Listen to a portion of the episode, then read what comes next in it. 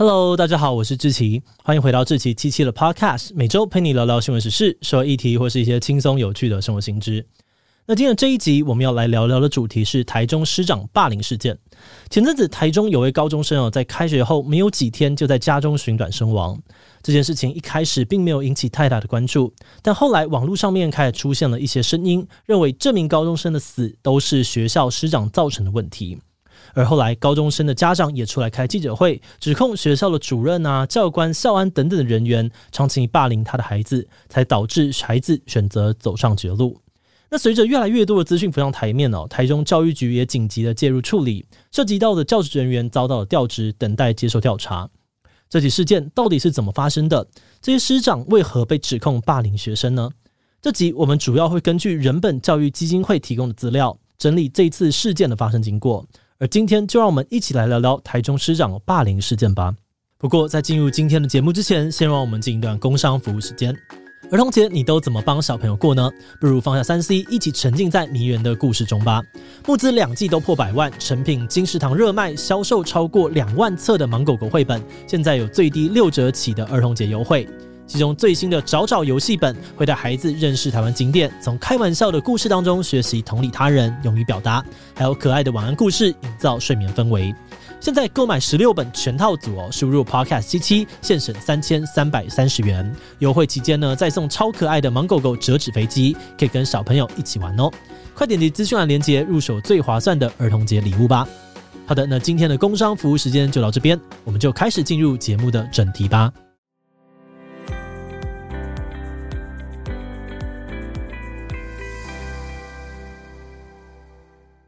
为了方便等一下讨论哦，这集内容当我们提到这位当事学生的时候，我们都会统一用男孩来代称他。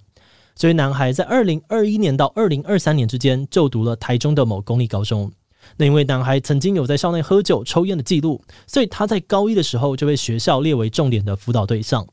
在去年的十月，男孩有一次跟其他同学从福利社走回教室的路上，突然被主任拦下来搜身。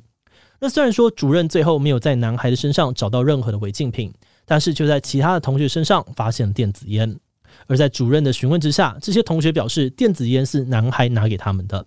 于是，在没有进一步的证据的情况之下，主任采信了同学的说法，男孩被学校惩处，记了小过一支。而从这起事件之后呢，男孩也成为了校方的眼中钉，从主任、教官到校安人员都开始频繁的对男孩搜身，只要他手中呢有拿东西哦，也不管东西是不是他自己的，校方都会要求检查。等于说，他几乎每天去上学都要被当作是罪犯来看待，时不时就要被乱搬东西。那他当然就非常不满，在 IG 上面愤怒地表示，学校在没有任何正当的理由的情况之下呢，对他搜身根本就是违法行为。而另外，在学校的日子里面，男孩也常常因为各种莫名其妙的原因被学校记过处分。比如说，有一次同学在教室吵闹，他只是经过，跟主任对到眼，主任就怀疑是他带头捣乱，记了他警告两支。而其他同学拿了公用延长线进教室，男孩看到呢，也把自己的手机拿去充电。主任发现之后，又记了他警告一支。还有一次，同学带外校生进教室，但导师却质疑这个外校生呢是男孩带进来的朋友。即使呢在事后有多位的学生证明男孩根本不认识对方，但他还是吃了一支警告，躺着也中枪。到了后来哦，校方人员呢甚至还把男孩的父亲找来学校。主任跟他们父子俩表示，男孩在学校的状况很多，如果不愿意自主休学，就是签切结书，保证之后不再违反校规。校方的这个举动呢，让男孩非常的生气。明明其他的同学也有很多旷课啊，或者缺课，或者是记过记录，但却只有他收到休学单跟切结书，觉得这根本是学校在搞他。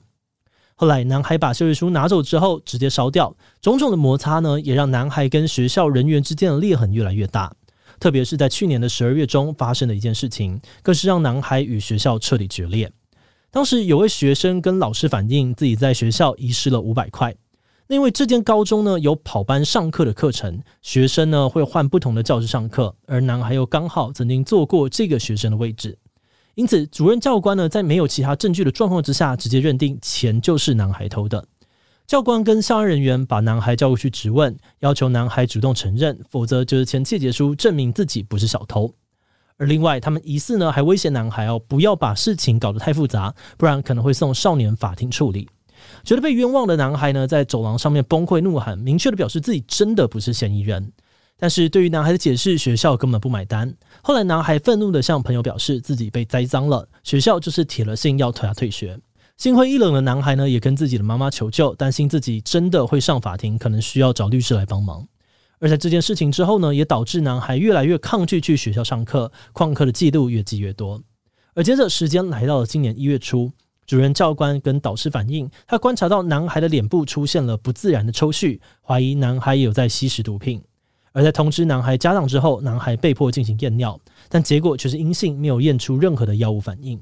这连串的指控呢，都让男孩觉得自己被学校针对。他在书局呢买了丧葬仪式用的白包，撒在教室啊，还有走廊的地上。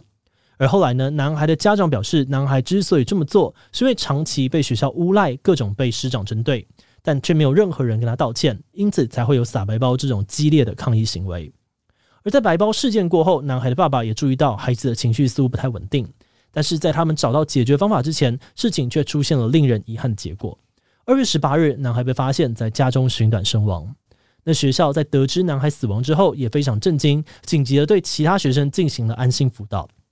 但是学生拿到的资料里面呢，校方却把男孩的死因归咎于意外离世，让很多同学无法接受，认为学校对于男孩的死避重就轻。与此同时呢，脸书上面的匿名粉砖也开始出现了多篇指控主任、指控教官的贴文，控诉他们长期以来一直刻意的针对男孩找茬，是把男孩逼上绝路的杀人凶手。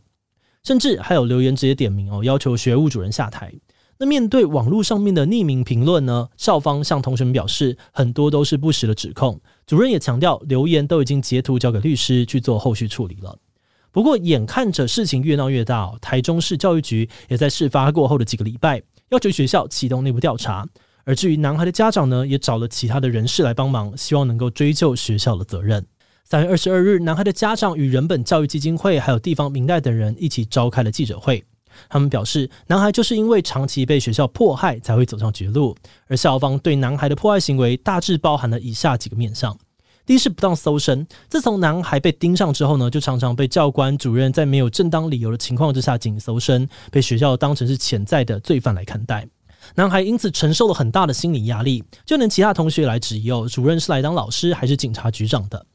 第二则是公然侮辱。像是学校常常会利用教室里面的电视跑马灯传唤男孩去学务处报道，而针对这个状况呢，人本基金会认为哦，校方随意的传唤男孩，并不是真的要处理事情，而是要透过公开传唤，让全校都知道男孩就是学校的问题人物。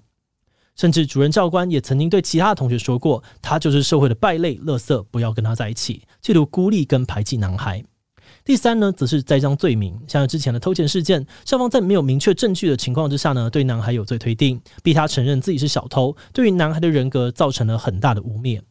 而至于其他迫害的行为呢，还包含了强迫休学啊、强迫写切结书等等，男孩就这样子在长期被霸凌的压力之下，一步一步的被逼向深渊，最终导致这个悲剧的结果。而另外，他们也痛批哦，男孩在轻生之后，明明就有很多的网络留言，指控学校师长有霸凌学生的问题。但是学校跟台中市教育局却无视这些留言，还发布新闻稿，把男孩自杀的原因归咎于个人因素以及家庭的因素，企图逃避责任。记者会结束之后呢，愤怒的网友立刻灌爆了学校的粉砖，要求学校马上给个说法。而面对庞大的舆论压力，学校主任表示，他在得知男孩轻生的消息时，也感到非常的错愕跟不舍。他表示，自己会反省曾经对学生说过的每一句话，每一次辅导管教的过程，是不是做法不够周到，或者技巧还要加强。同时，主任也强调，媒体所说的迫害学生、强迫退学、集体霸凌等等的行为，并不是事实。他会配合后续的调查，希望能够厘清真相，让校园恢复平静。那至于台中市教育局则表示，哦，校方对于男孩轻生的处理方式态度消极。到我们这集的内容截稿为止哦，包含了校长啊、教官等相关人员，已经有了七个人被调离的岗位，其中有四位被认定有不当管教之行为，或在做出行政议处。不过，针对教育局的做法呢，男孩的父亲却非常不满。他认为孩子都过世一个月了，教育局却这么晚才出手，现在才把人调职，只是亡羊补牢而已。另外，学校校长被调职到的单位就是负责调查的教育局本身，这也让人诟病哦。校长可能会影响调查的进行，即便呢，教育局强调绝对会从严调查，不会宽待，但还是引起了不小的质疑。而至于下一步呢，教育局可能会对校内的上千名学生进行问卷调查，希望能够了解有没有人目击事发的经过，或是男孩的好友知不知道更多的内情，借此厘清事情的真相。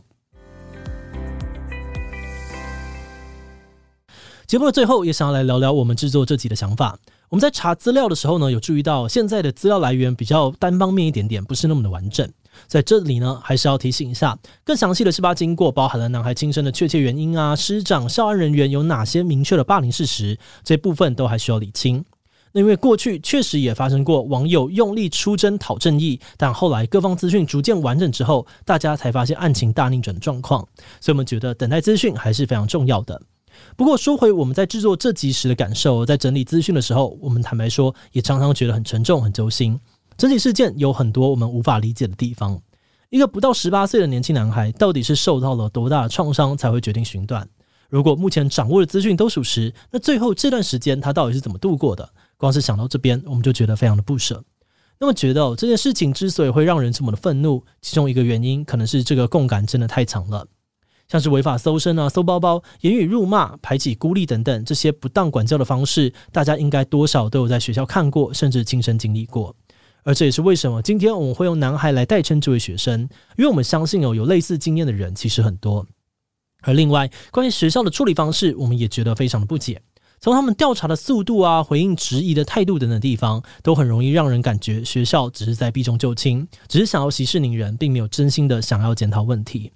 那么觉得，如果要平息大家的不满，积极处理并告知大家事件的真相，绝对都是必要的。但这也只是第一步而已。更重要的是，整个教育体系必须认真的重视老师霸凌学生的议题。以前在学校啊，或是教育官方单位的反霸凌宣导当中，几乎都是聚焦在学生霸凌学生的议题上面，不太会讨论到老师霸凌学生的部分。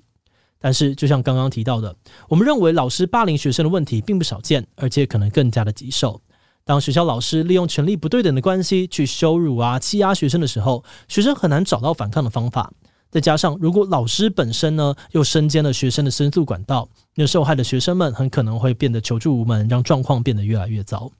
所以这也是为什么我们觉得提供学生自我救济的方法非常重要。如何跳脱现有的体制，让学生受到委屈的时候可以有更多反应的管道，或是完善现有的不适任教师淘汰机制，让管教不当的师长啊、不适任的校安人员可以退场，或许也是下一个阶段我们可以关注的重点。那这一次的事件结果令人非常的遗憾，但我们希望这个惨痛的经验可以让更多人意识到问题的严重性，避免一样的悲剧再度发生。好的，那我们今天关于台中师长霸凌事件的介绍就先到这边。如果你喜欢我们的内容，可以按下追踪的订阅。另外，我们在 EP 两百零四也聊过韩国的霸凌状况。前阵子因为《黑暗荣耀》的爆红哦，韩国校园霸凌的问题再次的浮上了台面。根据统计，韩国每四位成年人就一位曾经在学校遭受过霸凌。也就是说，校园霸凌在韩国并不只是一个个案，反而更像是一种普遍存在的文化。韩国的霸凌问题为什么这么严重？如果你对这个议题感兴趣，很欢迎你收听 EP 两百零四，我们会把链接放在资讯栏。如果是对于这集台中市长霸凌事件，对我们的 Podcast 节目或是我个人有任何的疑问跟回馈，也都非常的欢迎你在 Apple Podcast 上面留下五星留言哦。那今天节目就到这边，我们就下集再见喽，拜拜。